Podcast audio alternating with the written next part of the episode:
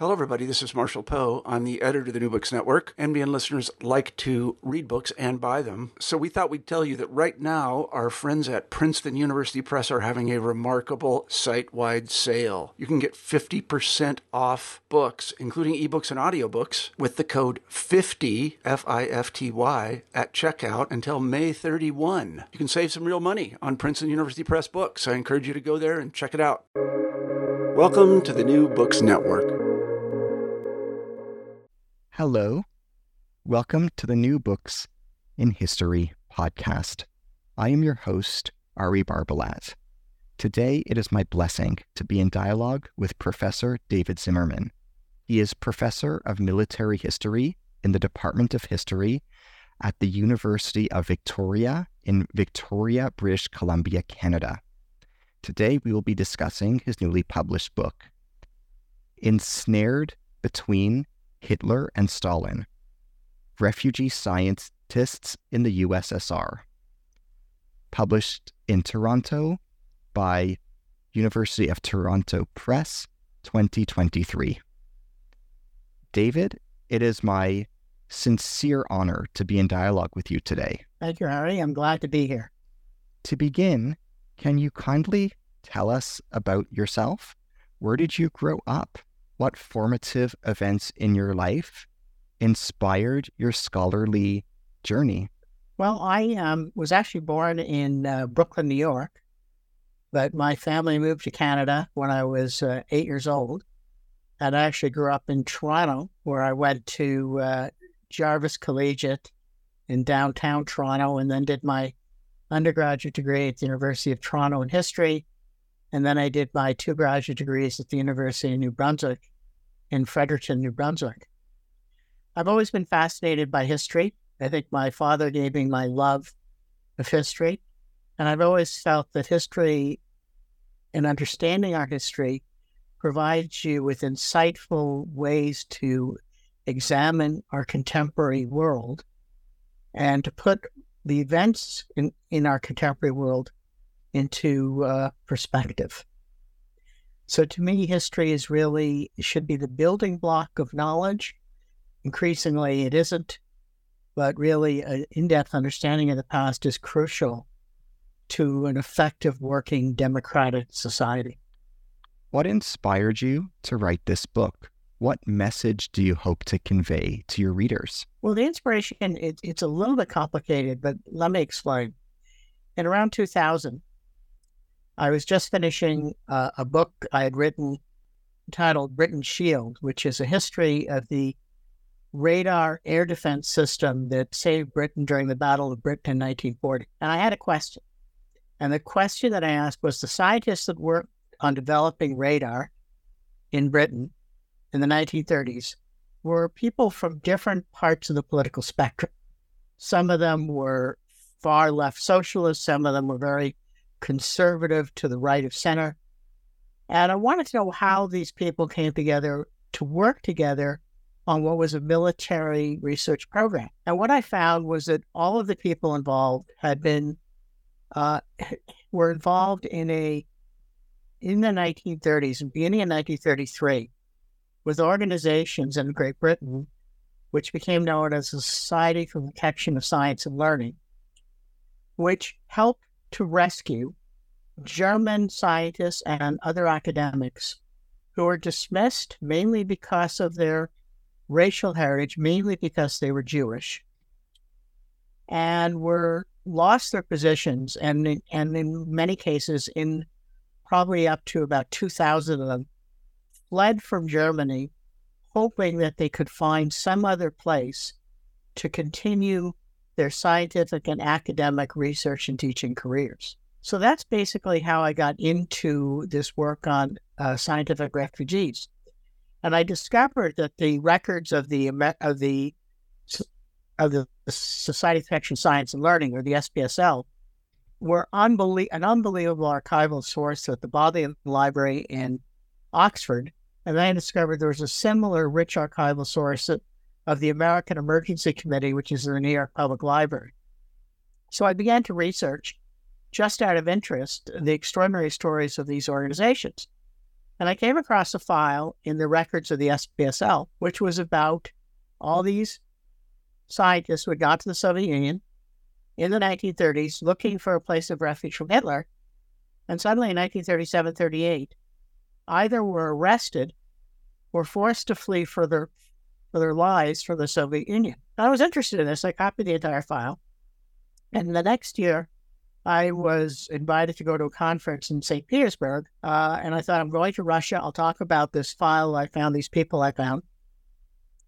And so I wrote sort of a very brief summary paper. And I went to this conference. It was the worst experience, I think, of my life. The conference was a disaster in every shape of the word. At one point, a third of the conference delegates were mugged. I fortunately was not amongst them. But amongst other things they did is they just forgot to include me in the program, even though I had a letter stating I was on the program. So I never gave the paper. So when I got back for this fiasco of going to Russia, I put the paper away. But then about 15 years later, I was asked by a colleague, we are doing an in house departmental seminar series on current original research. He had just had some cancellations and he was desperate for someone to fill in the slot. Do you have anything? And I said, I have this paper on these scientists who went to the Soviet Union. So I dusted it off and said, well, this is, I want to polish this up. And in the period between 2001 and 2015, something called the internet had been invented. And the internet um, exploded the numbers of sources that were available. And where I had tracked down 16 individuals from the file of the SPSL that had gone to the Soviet Union, I very soon, through very, very extraordinary research, I found not 16 of these scientists, but 36. And their stories became more and more and more fascinating as I began to conduct research. I began to write an article. Soon I had 86 pages, far too long for an article. And I realized I was writing a book. And the story of these people became truly compelling a story that I felt I had to tell about these uh, individuals who went through the reality of being ensnared both by Hitler's persecution and then by Stalin's persecution. For some of these people, if they escaped Stalin, they got enmeshed in Hitler's snare once again back in Western Europe uh, once the Second World War began. What are the primary themes in your book? What story and stories does your book tell? Well, I think, first of all, my book tells a, a tale of a group of people that experienced all of the incredible um, hardships that befell much of Europe, certainly throughout, well, really the entire 20th century, is that the notion of, you know, that the mass movement of people, of refugees, was, for instance, confined to the period just after the Second World War, or that um, the ending of the Second World War brought an end to the sufferings of people who have been caught up in the war, uh, but also specifically to look at um, the people who are theoretically the intellectual elite of society, the academics, the university professors, the scientists, and how their lives and their life work could be disrupted by the most horrific forms of persecution, which are exemplified by Adolf Hitler and Joseph Stalin, two of the greatest mass murders in history. And the fact that these people experienced this and most of them lived through their encounters. And these encounters profoundly shaped for many of them their lives uh, was, you know, some of the, the themes I wanted to interweave into this story because it's not just about them in the Soviet Union. It's about how they got to the Soviet Union, what happened to them when they're in the Soviet Union, and then what happened to them if they're able to escape uh, after they fled. Can you interpret image 13 for us? What does it signify? What does it mean? I have to look up what image 13 is. Just a second here. Ah, okay. Sorry, image 13. Uh, this is a basically a um, it's basically a document that was provided by the Polish authorities to a German Jewish doctor by the name of Siegfried Gilda. And Gilda perhaps exemplifies the, the greatest tragedy amongst all of these individuals that went to the Soviet Union from Germany after having lost their jobs as a result of Hitler's persecution of the Jews. And it wasn't just Gilda uh, that suffered, but his entire family. In fact, Gilda and his wife and his young daughter, who was actually born in Moscow while the couple were there, all of them were perished in the Shoah. And so, what happened with Gilda is a remarkable story which really encapsulates some of the major themes of the book. He was a young, brilliant medical scientist just starting his career. He had just finished his, his doctorate. In 1932, he had received his first research position at a Berlin hospital. He married his sweetheart, whose name was Ruth, uh, and everything was going great. And then in April 1933, he received a letter from his hospital saying, um, We're laying you off. We don't have any money to pay you. Uh, sorry about that. Get lost, effectively. And the reality is, they were saying is, You're Jewish. We don't want you here. Uh, and they actually fired him before the Nazi law, which would have allowed them to do it legally, came into effect.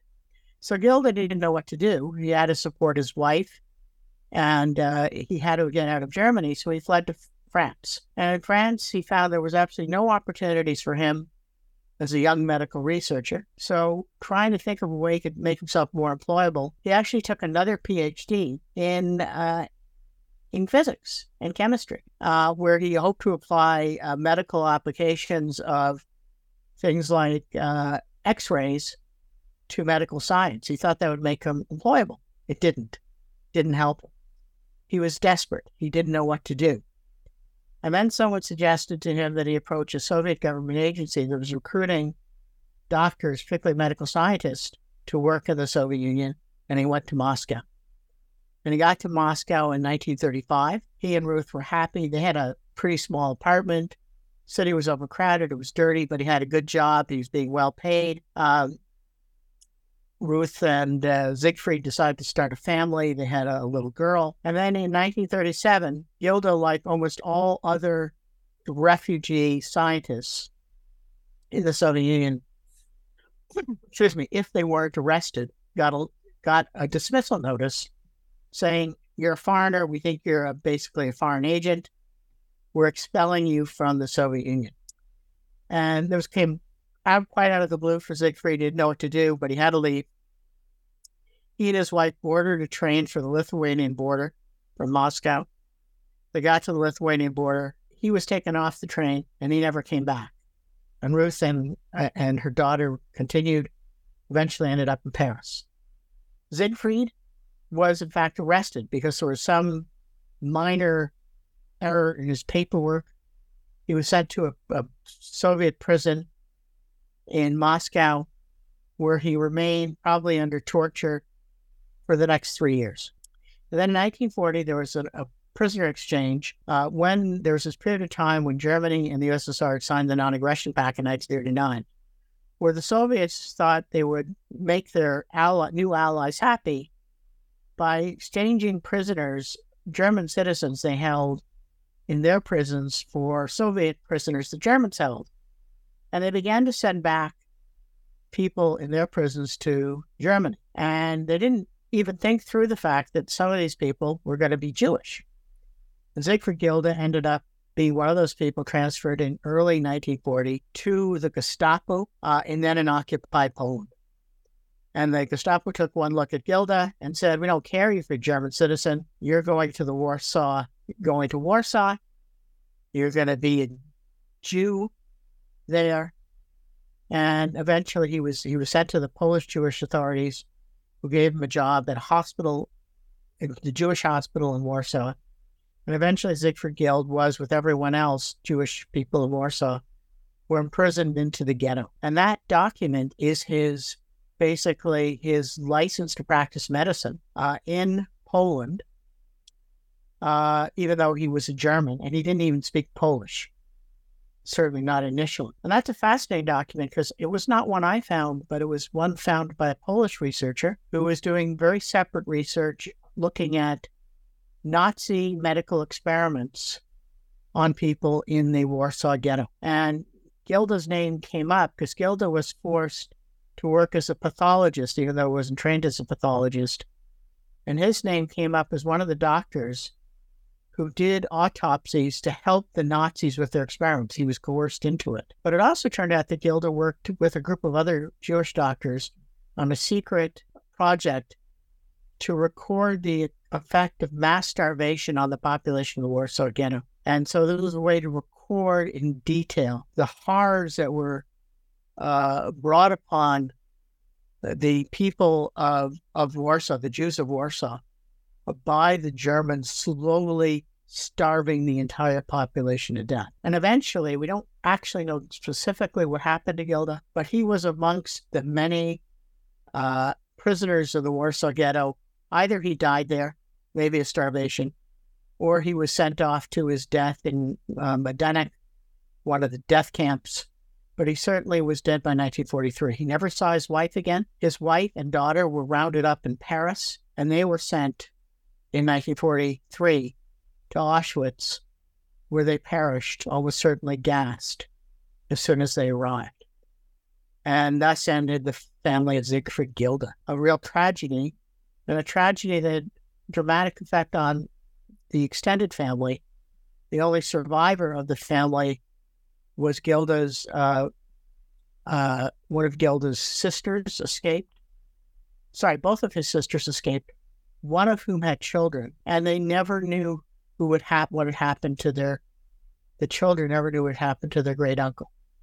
And I actually was able to track them down and tell them about what had happened to their great nephew, to their great uncle and how he and the entire family had met their deaths uh, during uh, the Shoah. What is your book's contribution to the history of espionage? Well, I don't want to go too much into this, but I think there's something important about what my book says because a lot of the people that went to the uh, Soviet Union were communists. One of the things that my book shows very clearly of the 36 that went, only about a dozen were actually members of the Communist Party. A lot of people have written that every German that fled to the USSR because of Hitler were communists. They weren't, at least in this group of scientists. But a dozen of them were communists. And what's interesting about them, the vast majority of them were involved in espionage for the Soviet Union prior to their departure uh, from the from the Soviet Union. A physicist by the name of Fritz Houtermans and his wife Charlotte conducted economic espionage uh, for the Comintern, basically the Communist International, based in, in Moscow.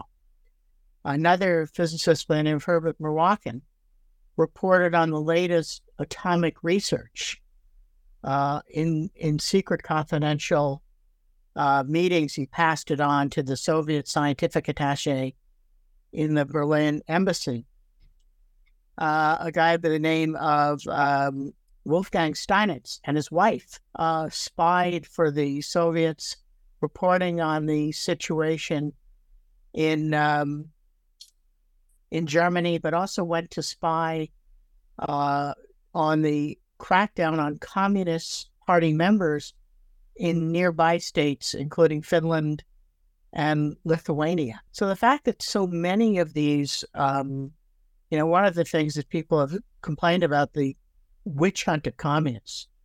And don't get me wrong, there was a witch hunt of communists, but there was, and people have to acknowledge this, there was a basis of fact that many of the people that were active members of the Communist Party were dedicated members to the point where they actually were betraying their countries and conducting secret espionage for the Soviet Union. Even more remarkable is that even when they got to the Soviet Union and they revealed some of the horrors of the Soviet Union, some of them continued to engage in espionage in the USSR. Uh, Steinitz, Wolfgang Steinitz, and his wife uh, spent time going to the German High Commission in Leningrad, uh, they hid the fact that they were members of the Communist Party, and uh, they would report back to the Soviet secret police any interesting tidbits they had found in the cocktail conversation at these parties at the German uh, consulate in Leningrad. Another notorious figure uh, was a guy by the name of uh, Harig, Gerhard Harig. And Harig had joined the Communist Party in Germany after Hitler had come to power. He had worked uh, fighting the communists, sorry, fighting the Nazis uh, in Germany. He realized that was futile and he fled to Leningrad, where he ve- very quickly began to work for the Soviet secret police, the NKVD, spying and uh, informing on the German expatriate community in Leningrad. And then in 1937, Harig was recruited by the NKVD to go back to Germany because Harig was interesting. He was one of the few that wasn't Jewish, so wasn't subject to Nazi racial laws. And he was sent back to the Soviet. He was actually, uh, sorry, to Germany.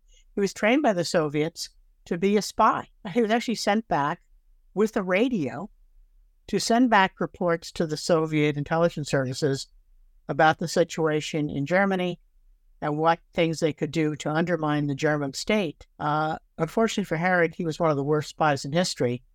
He didn't even get off the boat from Leningrad when it arrived in Germany. The Gestapo somehow knew he was a spy. They arrested him on the boat. They found his radio, and he was sent as a political prisoner uh, to uh, the German concentration camp of Buchenwald, where he joined with a huge gang of communists who were held at Buchenwald, who effectively ran the camp for the Germans. And after the war, Harig became one of the most notorious members of the scientific community in East Germany, were engaged in ruthless uh, persecutions of anyone who, who opposed to the communist regime in East Germany, uh, going right up until the end of the 1950s. So there are a lot of uh, tales interwoven of the uh, of the involvement of of some of these people in espionage activities. What new light does your book shed on the Great Terror in the Soviet Union? Well, obviously, the Great Terror is a much bigger story than these 36 individuals. We're talking about millions of people. We don't know how many died. We know that hundreds of thousands, if not millions, ended up in the gulag in Siberia, oftentimes arrested for the flimsiest, flimsiest reasons or for no reason at all. But because of what happened to these 36, some of them were arrested and were summarily executed. A chemist by the name of Konrad Weisselberg from Austria, who had actually just gone to the Soviet Union because he fell in love with the Ukrainian peasant girl, was taken away and would be summarily executed in December 1937 simply because a friend of his had angered the NKVD. The noted uh, chemist Hans Hellmann, arrested in Moscow, shot within a few weeks of his arrest uh, and others uh, ended up like Siegfried Gilda, including Fritz, Fritz and uh, Alex Weissberg, another physicist, were all arrested and thrown into Soviet um, prisons for three years until they were turned over to the Germans, as I described with Gilda. Uh, for, but the rest of them, the majority of them were able to flee. And when they got out, the fact that they're able to flee said something very important. Almost all the ones who were able to escape were the non communists. None of the non communists, with one possible exception, were actually arrested. Excuse me. They were simply they were simply um, told to leave or they fled before they could be arrested and got out.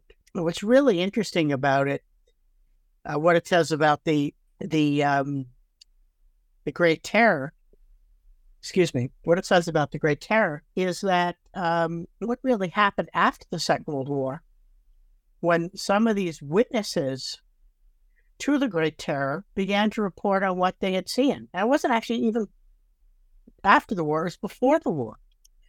One of the people involved in this story is uh, was was the wife of uh, Conrad, oh, sorry, of uh, Alexander Weissberg, the first wife of Alexander Weissberg.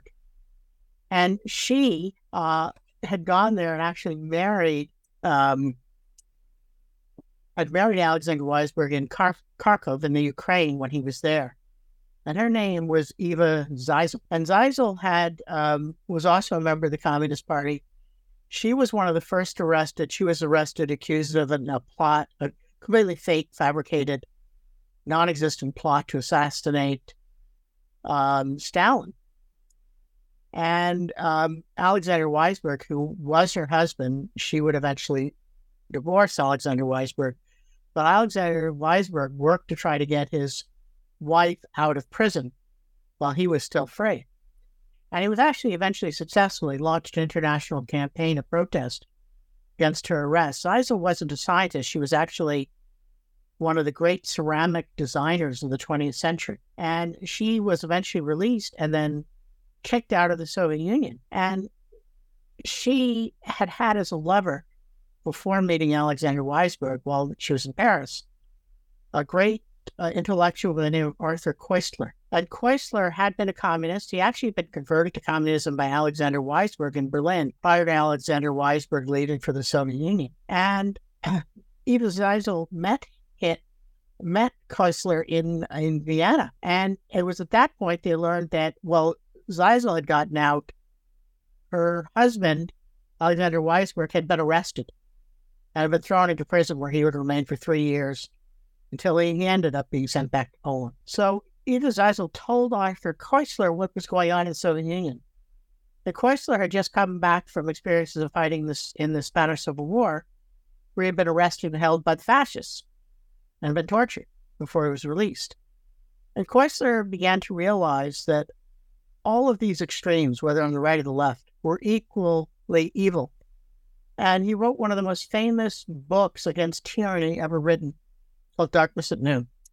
And in this book, he basically was set in a jail cell with a prisoner being psychologically tortured by the secret police. And while he couldn't have known exactly what was going was happening to Alexander Weissberg, he knew from Eva Zeisel of what was being done to him because Eva had experienced some of that. And so at the end of the war, Arthur Koestler became one of the great champions against Stalinism. And in Western Europe, particularly, people didn't want to believe that the Great Terror had actually happened. And so Koestler's book was a key testimony of what had happened, but even more important because it was a work of fiction, encouraged his friend Alexander Weissberg, who eventually escaped from the Germans in Poland. He survived by hiding out in Poland during period from 1940 to 1945.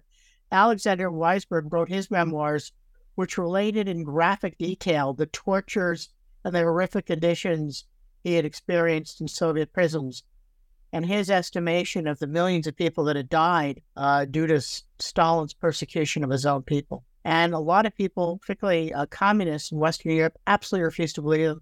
They actually call, called some of these people liars who, who dared to say that Stalin was a mass murderer. Eventually, Alexander Weissberg became a, a key witness in a famous trial, a libel trial, where the Communist Party newspaper in Paris was sued by a leading left wing intellectual who, had, who had, the newspaper called him a liar for stating that Stalin was a mass murderer.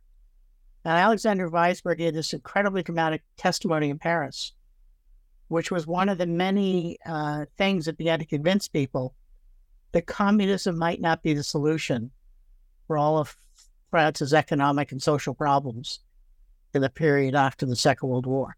Can you tell us about Heinrich Lifschitz? Can you describe his life, his life in Yugoslavia, his internment in the Castello Guglielmi camp, and his wound from a German hand grenade? Okay. Lifschitz is one of the really interesting figures of my book because he's the sort of person that no one's ever going to write about. Because, you know, we hear a lot about the famous physicist that escaped from Germany and worked on the Manhattan Project. Lifschitz was a chemical engineer. In fact, he was probably one of the leading experts in the world on something really exciting the chemistry of concrete. It actually isn't very exciting, but in fact, it's very important. And he was an incredibly accomplished scientist. He had written over 60 academic papers. He really was an employee of, of he was the top employee of a German state laboratory that actually researched ways to improve concrete for use on roads and in construction projects. But he also had become a lecturer at the Technical University in Dresden in Germany. So he was an academic. He lost his job in 1933, again, because he was Jewish. Uh, and his problem was he was already in his, he was already almost 50 years old. And he knew there was a tendency in all societies at the time to discriminate against anyone anywhere near retirement age. And one of the things he does is he applies to the British Help Organization, the SPSL, and he sends them a profile picture. No one sends pictures for their applications. It wasn't required. He sent a profile picture of his of himself to show that, well, I'm maybe 49, but I'm really very young at heart. Look at my picture. I'm a young, vigorous man. Anyway, despite his incredible qualifications, he couldn't find a job anywhere, but he had some connection to Moscow and he went to Moscow.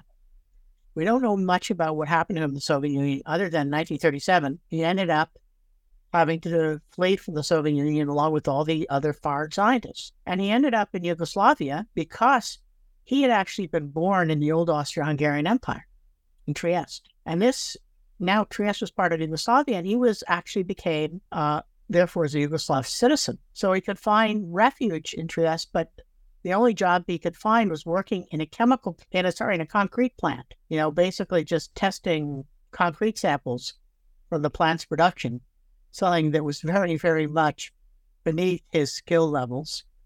He still couldn't find a job anywhere else despite his very frequent appeals. But then when the Italians invaded Yugoslavia and he became part of the, you know, an area occupied by the Italian army, the Italians said, well, excuse me, you were born in Trieste. Trieste is, we consider it now part of Italy. You're an Italian. So he's an Italian, but he's also Jewish. And eventually the Italians began to run, uh, began to arrest they're Jews, but uh, he wasn't sent to a German concentration camp. He was actually sent to a camp run by the Italian government. And he was sent to probably, uh, you know, if there's such a thing, the nicest concentration camp in Europe. It was on an island in the middle of one of the big lakes in Italy. And the commandant there, he didn't have anything against these Jews. And uh, he basically said, well, you know what? Here's the deal. I'm going to you, I'm going to make sure you guys get the same food that everyone else on the island gets. During the day, you could wander around this island, and there was there were some villages on this island. You could wander around, do whatever you want. Just at night, before we lock the gates, make sure you're back home. So Lifshitz enjoyed this sort of captivity, but it was a rather benign one. But then the Allies invaded Italy, and the Italian government surrendered and the Allied forces were gradually working their way up the boot of Italy, and they were getting close to where this camp was. And the commandant of the camp received words that the Germans were planning to arrive to take over the camp and to ship the inmates all back to a death camp in Poland. And so the commandant said, Well, any of you folks who want to try to escape can. And Lifshitz managed to convince two of the guards to row him across to the mainland, where he actually then had to make his own way across German front lines into no man's land to reach the British Army in safety. And at some point during his escape, a German soldier threw a hand grenade and it exploded and he was badly wounded in one of his hands. Uh, he did manage to reach the British line. They patched him up sufficiently, and they sent him south, where he recuperated in a hospital uh, in Italy run by some nuns. After the war, though, Lifshitz didn't know what to do. The only thing he could do was to go back to what was again Yugoslavia and work on the same chemical, uh, same concrete plant.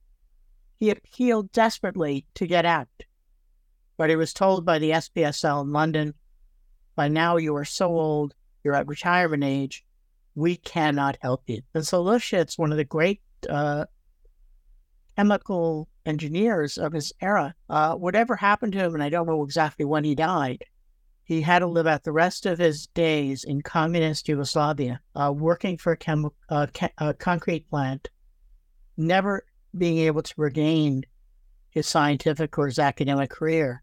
And in that sense, it, was a truly tragic story. Can you comment on how the various scientists described in this book became committed Marxists? Many of them were indeed devoted Marxists. How did they become so? Well, you know, as I said, the minority were actually members of the of the communist parties of various countries, mostly Germany, but there was a couple that were Communist Party members of Austria. And the reality is, is that you have to be somewhat sympathetic. And this is where I think we've made a mistake to think that people were seduced into communism. Uh, the reality was is that their lives had gone through horrendous upheavals, and they had seen the worst political persecution imaginable in their early lives. Konrad Weisselberg, uh, the chemist from Austria, who lost his life in the Soviet Union, uh, his family had been forced to flee anti Semitic pogroms in the old Austro Hungarian Empire. And then when they had left the town that they were in where the pogrom had occurred, they went to another nearby city. And during the First World War, the Russian army, which murdered many Jews during the First World War, was approaching their city and they fled to Vienna. So Konrad Weisselberg had already experienced the scourges of anti Semitic persecution, of murder, of violence, and also in the in the Austrian state of the 1920s and 30s, there wasn't really any democracy. Jews still were subject to some virulent anti-Semitism. Weisselberg, for instance, who got a PhD from the University of Vienna in chemistry, was unable to find an academic job primarily because he was Jewish, and he was looking for some sort of social justice. The communists appeared to offer some form of social justice where people would be considered and treated equally and fairly. Now, of course, there is an illusion of communism. And the problem with communism is the same problem that Nazism has, or fascism has, or um, whatever extremistism has, is that it doesn't tolerate dissent. And it also allows powerful individuals, in the name of preserving their ideological belief system uh, to unleash the most horrific persecutions in the name of protecting their ideology. In the case of Joseph Stalin, of course, communism. So for many of these people who became communists, they saw this as a way to improve the human condition. And if you look again at the Germans who became communists, they had lived through the the Kaiser Reich they had lived through the horrors of the First World War, which included, many people forget, not just the mass death in battle, but massive deaths caused by starvation uh, due to the Allied blockade of Germany and Austria Hungary. And then the collapse of the German state at the end of the First World War, the uh, conflict, violent conflicts between the extreme right and the extreme left, the lack of democracy, the hyperinflation, of the 1920s and the Weimar Republic, all of this led to these people to believe that communism was the way forward to improve people's lives. And most of them, not all of them, would discover the errors of their ways. Can you tell us about Konrad Weisselberg, as well as his wife Anna and his son Alex? Well, as I've already mentioned uh, about Konrad, uh, he was a he was a great friend of Alex Weissberg, and Alex Weissberg had gone to Kharkov, and even before Hitler came to power, uh, he had gone there because he was actually spying for the Soviet state. He was a really bad spy. And the Soviets were convinced that the German police were going to arrest him and force him to talk about everyone else who was spying for them in Germany. So Weissberg had gone to Kharkov, where he got a job as a physicist working at the uh, the Physical Technical Institute in Kharkov, the Ukrainian Physical Technical Institute. Now, Weisselberg and Weissberg, you got to be careful because these guys have very similar sounding names. But Weis- Weisselberg and Weissberg had been friends in high school. And Weisselberg was not very happy with his life. He was working as an industrial chemist in Austria, and he decided to go visit his friend. And he was really impressed by what he saw in Kharkov. There was all sorts of buildings going on. Uh, the the Soviet Union had invested vast amount of money in into scientific research facilities.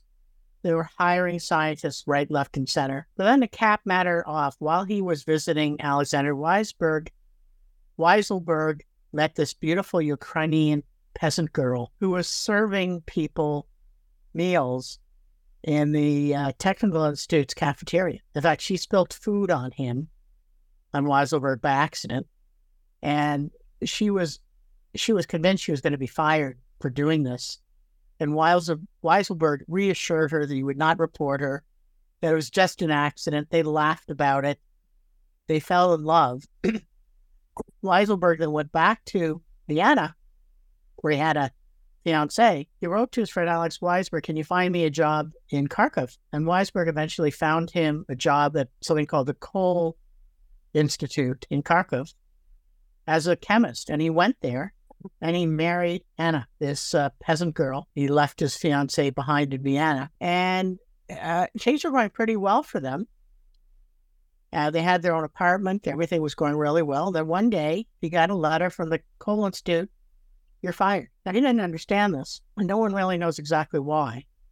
But it's believed because Alexander Weissberg, his good friend, had made some remarks against the Kharkov local branch of the Soviet secret police, the NKVD. And in order to get back at Weissberg, they had gotten his friend Weisselberg fired. Now, Konrad was really desperate. He had this lovely young wife. He was desperate in love. He didn't want to leave. So Weissberg said, Well, why don't you come and live with me in my apartment? I get this huge apartment, and I'll get you some short term contracts at the Institute, my institute, and you continue to work. So Con- Konrad said, Okay that's what I'll do. And he and Anna moved in with Alexander Weissberg, and they lived there. And in fact, Anna got pregnant, and they had their son Alex, who was named after Alexander Weissberg, in December 1936, I believe.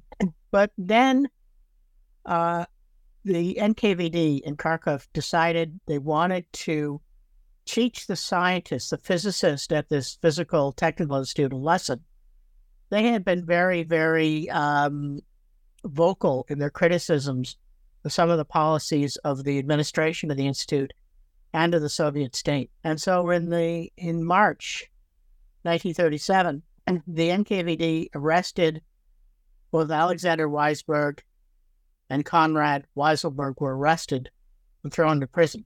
Now, for whatever reason, Alexander Weissberg was simply kept in prison and tortured with them trying to make him confess.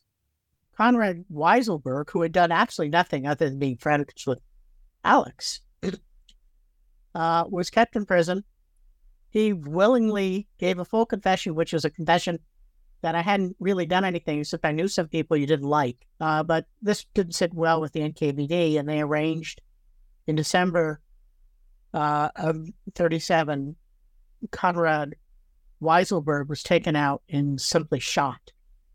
He was one of the first of the foreign scientists, I think he was the second of the foreign scientists to be summarily executed with hardly even a show trial to condemn him to death for being a traitor to the to the Soviet state, spying for Austria or Germany. So then you have his wife and daughter, very young child, sorry, wife and son. The son is very young. I mean, he's only a year old, or less than a year old, I think, when his dad is murdered. And they're declared enemies of the state. And they, she can't find a job. A friend gives her some sort of cottage on the outskirts of Kharkov. Some other people give them just enough food to survive. And then when the Germans invade the Soviet Union, Kharkov is occupied. And she somehow manages to scrape together enough food where Tens of thousands of people in Kharkov are starving. Alex, this young child, wanders around Kharkov with a gang of other kids begging German soldiers for food. And Alex is often sent to the German soldiers to look really pathetic because he's the youngest. And Alex knows there's a 50 50 chance either the German's going to give him food or he's going to kill him. Somehow Alex survived.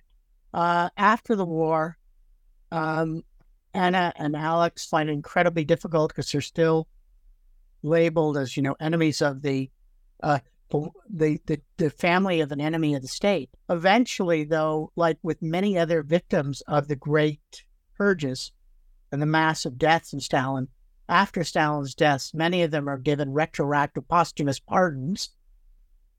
And eventually, Alex is able to establish, establish himself uh, in a uh, in life in Kharkov, and he's a, and he eventually has a family.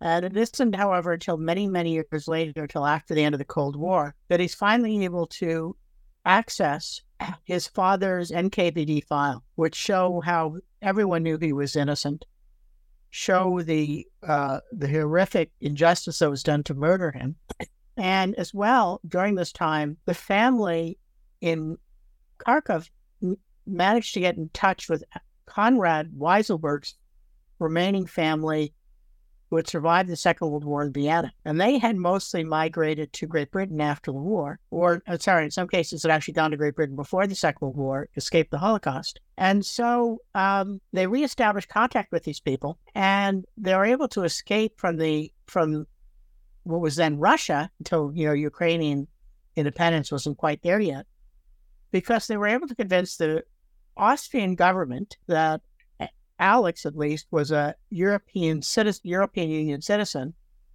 and the evidence they had was the NKVD file of uh, of Konrad, and so they were able to get EU passports and escaped.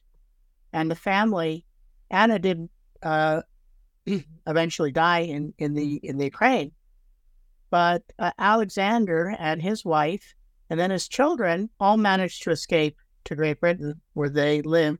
Alex and his wife lived in Britain at the end of their lives in liberty and freedom. Of course, now the family is experiencing the horrors of what's going on in the Ukraine, where many of, of their extended family remains, and of course, the horrors of that war. And in many ways, the story of the, of the Weisselberg family is the story of the 20th and into the early 21st century of the horrors of war, the horrors of persecution, which never seems to end. Can you elaborate upon Guido Beck? Can you tell us about his life in Portugal, his role in Argentina's nuclear bomb project, and the various relocations he experienced during his lifetime? Okay. Well, Guido Beck is fascinating. He was really one of the up and coming young uh, theoretical physicists in Germany, although he would he was actually a Czechoslovakian Jew who did his training, much of his training in either uh, in in uh, outside of Germany but he actually, in the late 1920s, was considered to be such a high flyer. He was one of the scientific assistants to the great Heisenberg. Uh, the, the, you know discover they discovered the uncertainty principle in quantum mechanics, and so Guido Beck was really at the cutting edge of physics. He worked for uh, Heisenberg for three years. That was about the limit you could work in such a job, and then he was offered a professorship at Prague, the German University in Prague.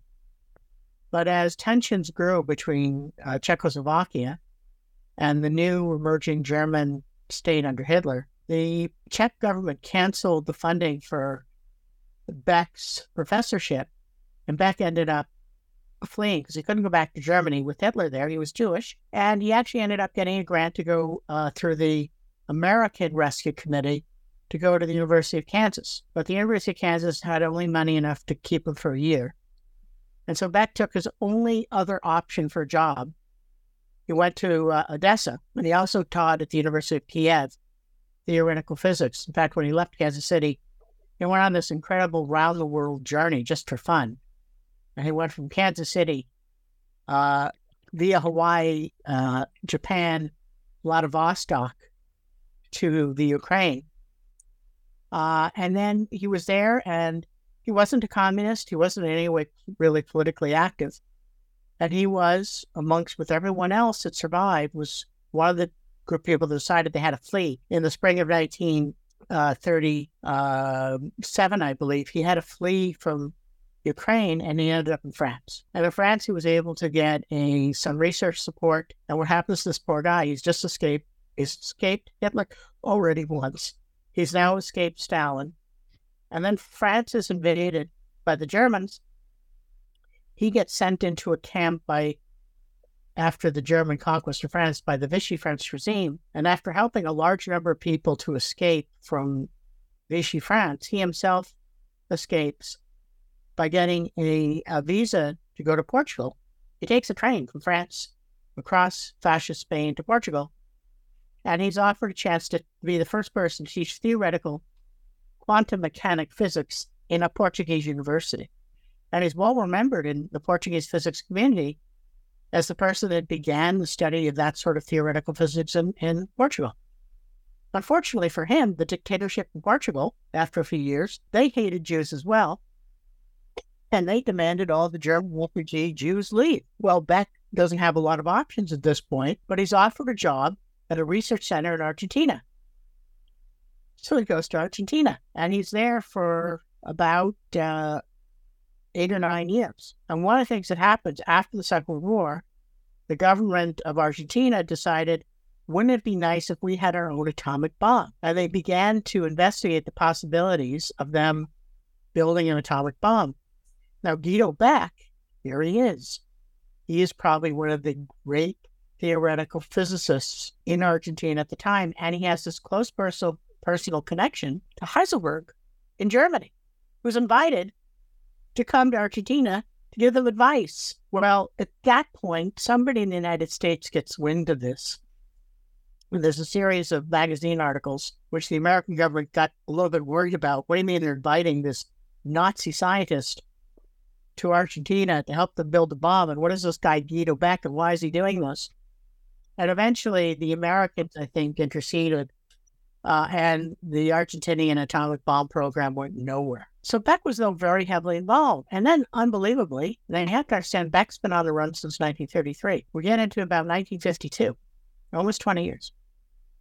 He's lived in, where he went from Czechoslovakia to the United States, to the Soviet Union, to France, to Portugal, to Argentina. And then the government of Juan Perón begins to persecute Jews. And Jews in academic positions are fired. And Beck finds himself again being forced to flee. He's very fortunate. He ends up working for an astronomical uh, center in Brazil, and that's where he stays. And for the rest of his life, he by that point he's out of the mainstream of science.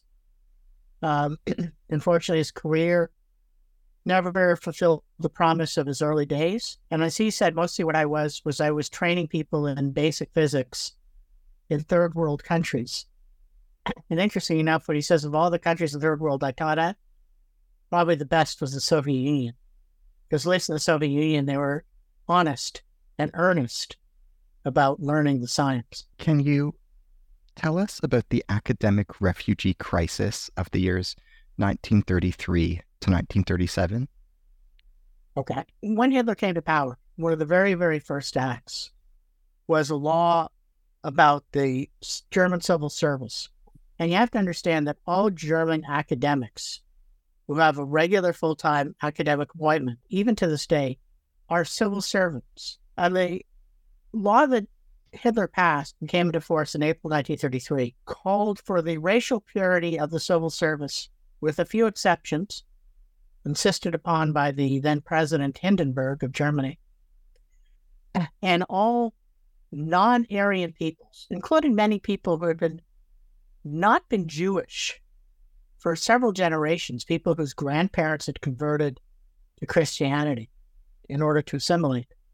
Anyone who was what the, the Nazis called non Aryan or was anything more than about a quarter non Aryan, even if you were a quarter non Aryan, there was a possibility that you would be dismissed. And if you were completely Jewish, you were dismissed almost immediately. And what happened was we get an extraordinary number of people. There's a, a great debate about how many there are, but anywhere from about 1,200 to 2,000 academics suddenly find themselves unemployed and unable to work in their chosen fields.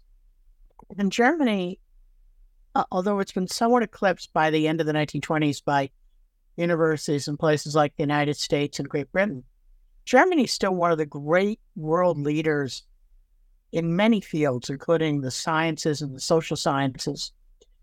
But so you have some of the leading scholars in the world that are suddenly found themselves being forced to flee. And they don't know what to do. they can stay in Germany. At the at in those early days of Hitler, it was still possible for a Jew to stay in Germany, but the reality is they couldn't unless they had some sort of um, skills that could be translated into private industry. They were unemployed and unable to survive. So as people began to flee, and what happened was, as a result of this, in places like the United States, and Great Britain, and in France, and in other countries uh, such as Holland, uh, academics in those countries come together to form organizations to try to help these people. And at first, they, they're thinking this crisis is only going to last a year or two. Eventually, Hitler will become to his senses and realize these Jewish scientists are way too important to throw out of your country. So initially, they just think, well, we'll just provide enough money for some of these people to survive. We'll bring them over, we'll allow them to work in our research laboratories. That'll be great. But then, as Hitler's persecution expands and Jews begin to lose more and more rights, and there's no sign that the Germans are going to change their mind about the treatment of, of German Jewry, it suddenly becomes a permanent crisis and how many of these people can possibly be accommodated. And part of the problem is you have to understand that the Great Depression is going on. So universities and in all over the world are desperately strapped for cash. In the United States and the in the in the years after 1929, over a thousand regular academics lost their positions due to financial uh, financial crisis. So the very notion that you would be raising money to hire these German and Jewish scientists and, and academics, for many people, this was like awful. How could you think of doing this? The amazing thing was, though, that on the whole, a very large percentage of these people were able to escape, and many of them were accommodated within universities and colleges and research institutes and were able to carry on with their lives. However, people had to often go to desperate extremes to find some place they could survive. And one example of that, of course, is those the majority of those who went to the Soviet Union didn't do so because they had a choice. They did so because it was their only option. And they went, in many cases, to the Soviet Union very reluctantly. They saw it as the only possible option after all other options had been uh, had been tried and failed. By the way, the academic refugee crisis would get worse in 1938 when the Germans marched into Austria and then Czechoslovakia, and that they uh, there's another whole group of academics who are forced to flee from German Nazi persecution. Can you describe the Nazi Soviet prisoner exchanges between 1939 and 1940? Well, as I've, I've already mentioned, the what happens is that 1939, just prior to the German invasion of Poland, the Germans and the Soviets signed the Non-Aggression Pact, which effectively makes them allies. And in the pact, there's this the, the notorious secret clause where Germany agrees to divide Poland up with the Soviets. So while they're not in a formal military alliance per se, they're cooperating with each other. They're friendly.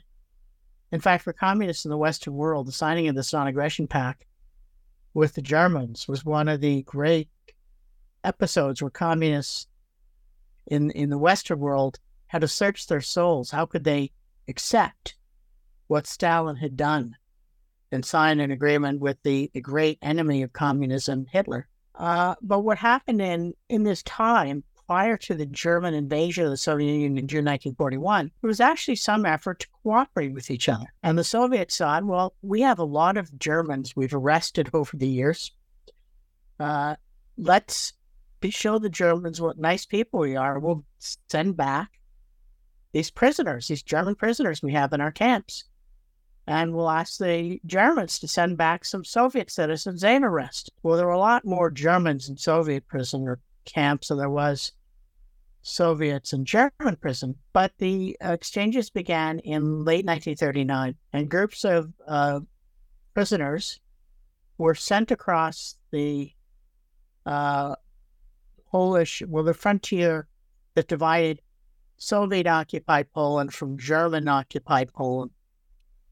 And they were sent across the bridge and handed over to the Gestapo.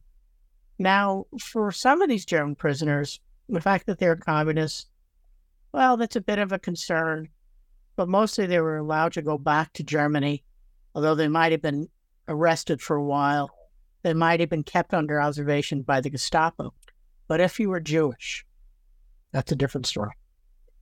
And of the 36 of the ensnared, three of them who had been arrested uh, were sent back to uh, the control of the Gestapo.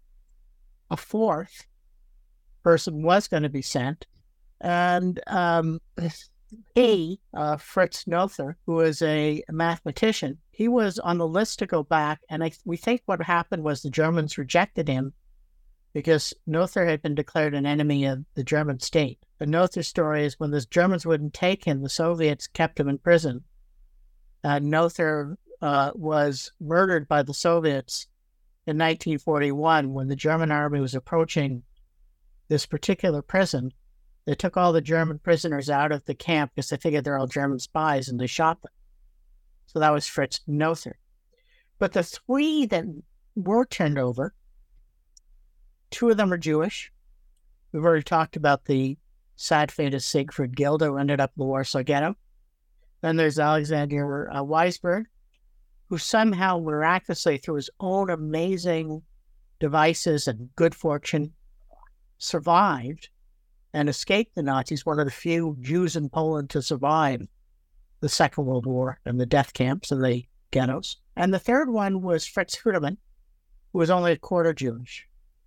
And Houtermans was allowed back into Germany, uh, originally arrested, eventually some of his physicist friends, powerful uh, physicists in the German scientific community, interceded on his behalf, and he was released, though under kept under observation by uh, the Gestapo for the rest of the war. And so this prisoner exchange resulted in, you know, extraordinary circumstances uh, when both Gilda and uh, Weissberg ended up in Poland. There was a brief period of time when they were actually allowed to write to their families in the West. Uh, there were campaigns to try to get Alexander Weissberg an American visa so he could escape Poland. Uh, Ziegler Gilda's family tried everything in their power because there was actually a letter that arrived sent to Gilda, one of Gilda's sisters who had gone to Denmark, saying, Hey, I'm in Poland. Uh, can you please get me out of here? Unfortunately, it didn't happen. Gilda died in the ghetto. Alexander Weissberg survived. And as for Fritz Houtermans, he continued to do, he managed to sort of resume a scientific career in Germany but he was never allowed to work in the mainstream uh, German defense industry research programs. Uh, and so for many of these stared, it put them into this incredible second jeopardy.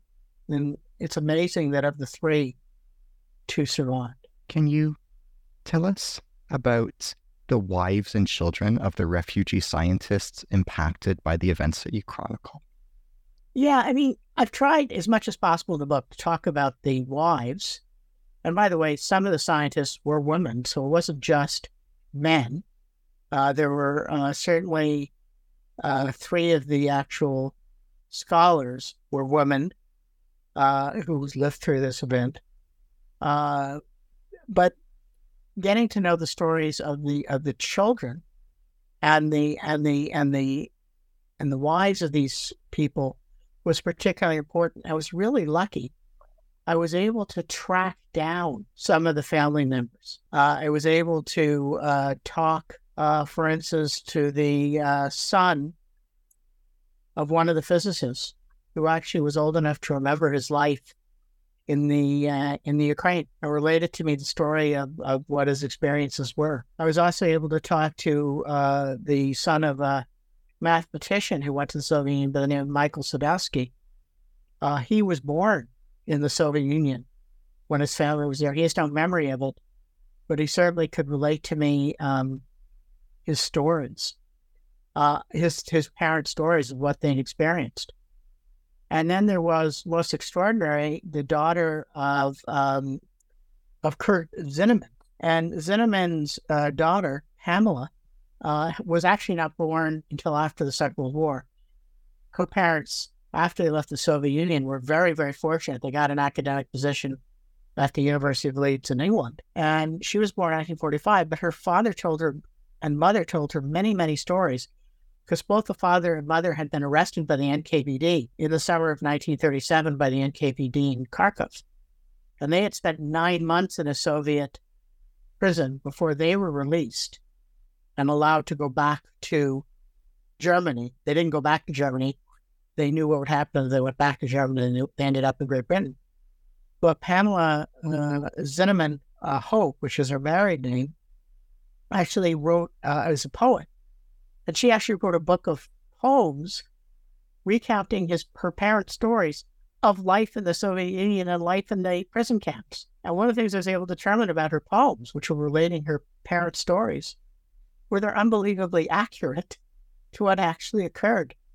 Because one of the major discoveries I made within the Soviet Union, I, I wasn't able to find very many documents within the Soviet Union itself, was I was able, uh, through the help of one of my colleagues, who's a historian of the Ukraine, to find her parents' NKVD file which had never been seen before. And I was able to look at Pam Zinnemann Hope's poems recounting her parents' stories and their secret police file, and they meshed unbelievably. And the book, I actually use her poems because I think that they're almost as good as real historical documents because they tell the truth of their horrible experiences they suffered. And of course, some of the families of these scientists already talked about Konrad uh, Weisselberg, but also the um, physical chemist Hans Hellmann, who was murdered. His family also suffered as much as Konrad Weisselberg's family did.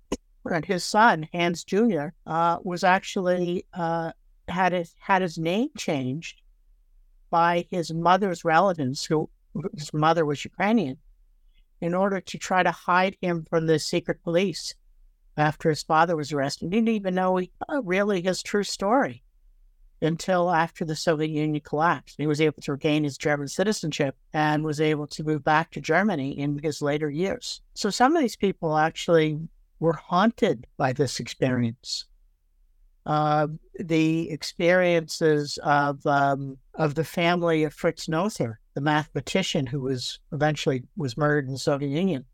He had two sons that were uh, late teens, early adult, who had gone with him to Tomsk Tomsk in the Siberia.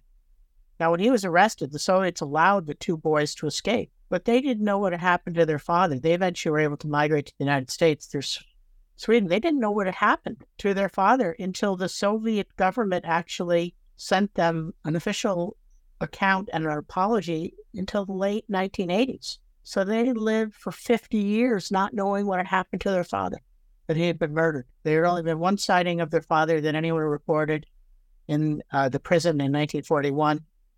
And other than that, they had no knowledge, and they never knew until they themselves were in their senior years of what fate had befallen their father. And that had a profound impact on the family. Uh, all of these things continued to haunt the family for many, many decades after the events. Uh, after their families fled the Soviet Union, those that were able to escape. Can you tell us about the refugee scientists who sought refuge in France? France. What did they what teach did they us about the history of France during World War II? Well, there's a couple of things about France. France is the, let us say, uh, there's a, there's a multiple tragedies with the fall of France because France was one of the few countries in the world that had a very liberal refugee policy although initially refugee academics were not allowed to work in France, they could at least go there and were allowed to stay, but they couldn't make a living, so that was hard. Eventually, in 1938, the French created a new a set of institutions and funding, which made them a place of refuge for many of the scientists who fled from the Soviet Union in 1937 38. And when France fell, all these people suddenly found themselves either they were able to flee again like Guido Beck, or it, only in one case, a very, very important scientist in the history of French biochemistry, Edgar Lederer, who was an Austrian who had gone to Leningrad in 19 uh, in 1934, 19, sorry 1935, and then had fled from Leningrad to France. He was married to a French woman, and he was able to establish himself as a French scientist. And he actually survived during the German occupation of France and in through Vichy France. He was basically hidden by his colleagues and survived. And then there's uh, another sad case, uh, though Emmanuel Wasser, who was a Austrian physicist who had actually gone to Leningrad in, in 1932 before Hitler came to power in Germany. He had been kicked out in 1935. He hmm. ended up appealing desperately for help. He couldn't find any help. He ended up in France as the only place that he could find any refuge. I don't know anything about him, what happened to him in France, except that he was one of the many foreign Jews that the Vichy French police arrested, handed over to the um, the Germans, who then shipped him off to his death in one of the death camps. So being in France, if you couldn't escape, and if you didn't have good connections and weren't considered a French Jew, Lederer was considered a French Jew, there was a high probability you were going to be killed. And another very interesting uh, scientist that goes to the Soviet Union uh, is uh, Helmut Simons. And Helmut Simons is uh, he's a, he's a biochemist as well, and he uh, goes to the Soviet Union. He he flees to France, uh, where he desperately hangs on. He does sort of part time jobs. He can't get any work, and he's arrested by the French government when the war starts because he's still a German. His son is with him. His son is an adult. His son joins the French Foreign Legion, and his dad, because his son has joined the French Foreign Legion, is released from prison. Uh, and so then the Germans invade. and Helmut flees south to Marseille, where he lives for the next few years. He's constantly getting arrested by the Vichy French police because he's a foreign Jew. Helmut is a foreign Jew. His son is serving with the Foreign Legion in North Africa. And every time he's arrested, he sends a message to his son, help. And his son goes to his commander in the French Foreign Legion, who sends a message. You have to release this guy, Helmut Simons, because his son is a soldier in the French Foreign Legion and therefore you can't arrest him. And he was released. But eventually, what happens with Helmut Simons, when Vichy France collapses and the Germans take over, he's uh, he's on his way to the death camps, and somehow um, he's released uh, one last time the interest, and he's able to walk out of a, a camp. But he's rearrested in Marseille in 1943, targeted by the Germans to be summarily shot uh, for a crime which had been actually committed by an Italian soldier, which the Germans were trying to cover up. And he's in his cells in Marseille, and he's next day he's going to be executed.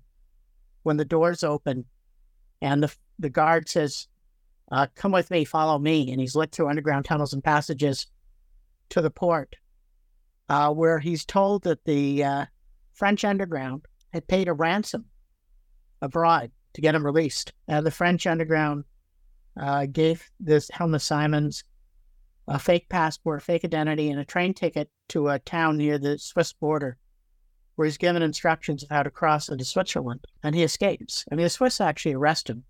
They hold him in a in a camp. He's arrested and held in a camp in Switzerland until finally someone posts bond to get him released. Uh, but so the for those who went to France, it was a real problematic. Very high probability you're going to die, and those that did survive did so under the most extraordinary circumstances if you couldn't escape uh, from France uh, by 1942, uh, uh, there was a very high probability you were going to be killed. Can you comment on the roles played by scientists as activists? Well, if you're talking about in the uh, Cold War period, there is um, certainly two groups of people. One is amazingly, some of these people remain active in the Communist Party, and two of them, Wolfgang Steinitz and um, Gerhard Harig go back to East Germany, where they're activists in support of the communist regime and engaged in political oppression. But then we have scientists who have escaped the Soviet Union, some of whom were communists like Alexander Weissberg. Another is Laszlo Tisza, who isn't a formally Communist Party member, but he's sympathetic. And Tisza goes becomes a physicist professor at uh, Massachusetts Institute of Technology. Uh, and he briefs his good friend, a man by the name of Edward Teller, about how horrible the Soviet Union really is. But Teller becomes one of the great uh, right wing scientists in the United States who becomes the father of the hydrogen bomb. I've already talked about Alexander Weissberg, who uh, engages in a very, very activist role in organizing Western intellectuals against communist communism and the blind support of, of, of Stalinist Soviet Union. And it's amazing how many of these um, individuals take a very, very strong stance and have a very profound impact upon the uh, upon the shape of the Cold War, both on the communist East and on the and in the West. And there are a number of other people, you know, such as um, uh, Edgar Lederer, who in France it remains a very committed socialist slash Marxist, but not so much that he supports Soviet policies or communist policy, but is very much in the anti-war movement, the anti-nuclear movement, uh, the anti-Vietnam War movement uh, in the 1960s. So many of these people become very political active and have a profound influence well beyond their small numbers. Now, I have to say this as an important caveat to this. The vast majority of the survivors of the ensnared wanted absolutely no part in political activism. All they wanted to do was get on with their scientific careers, had to be left alone. But still, given their small numbers, those who were politically active were incredibly important in the Cold War era. As we bring today's dialogue to a close, can you tell us about where your time and attention have gone since completing this book? Well, in my perhaps insanity, I'm now working on a, a much broader study of academic refugees called uh, Scholars in Flight from Hitler. I'm trying to understand, uh, explain what allowed some scientists to successfully escape and reestablish their careers elsewhere, while others never escaped, sometimes never even left Germany, and in many cases often found themselves caught up in the Holocaust and of course, for many of them, it meant they didn't survive. So, this very broad study uh, of this is, in fact, I've created a database looking at about 1,700 of these scholars, and then a more detailed examination, a sampling of 85 scholars whose lives I'm, I'm recounting in some detail to get this better understanding of the flight of these scholars. I wish you the very best of luck in that very necessary research. As we end today, I am your host on the New Books Network, Ari Barbalat. Today, it's been my blessing to be in dialogue with David Zimmerman. He is professor of military history in the Department of History at the University of Victoria in Victoria, British Columbia, Canada. Today, David and I have been in dialogue regarding his newly published book, Ensnared Between Hitler and Stalin Refugee Scientists in the USSR, published in Toronto by University of Toronto Press, 2023. Thank you.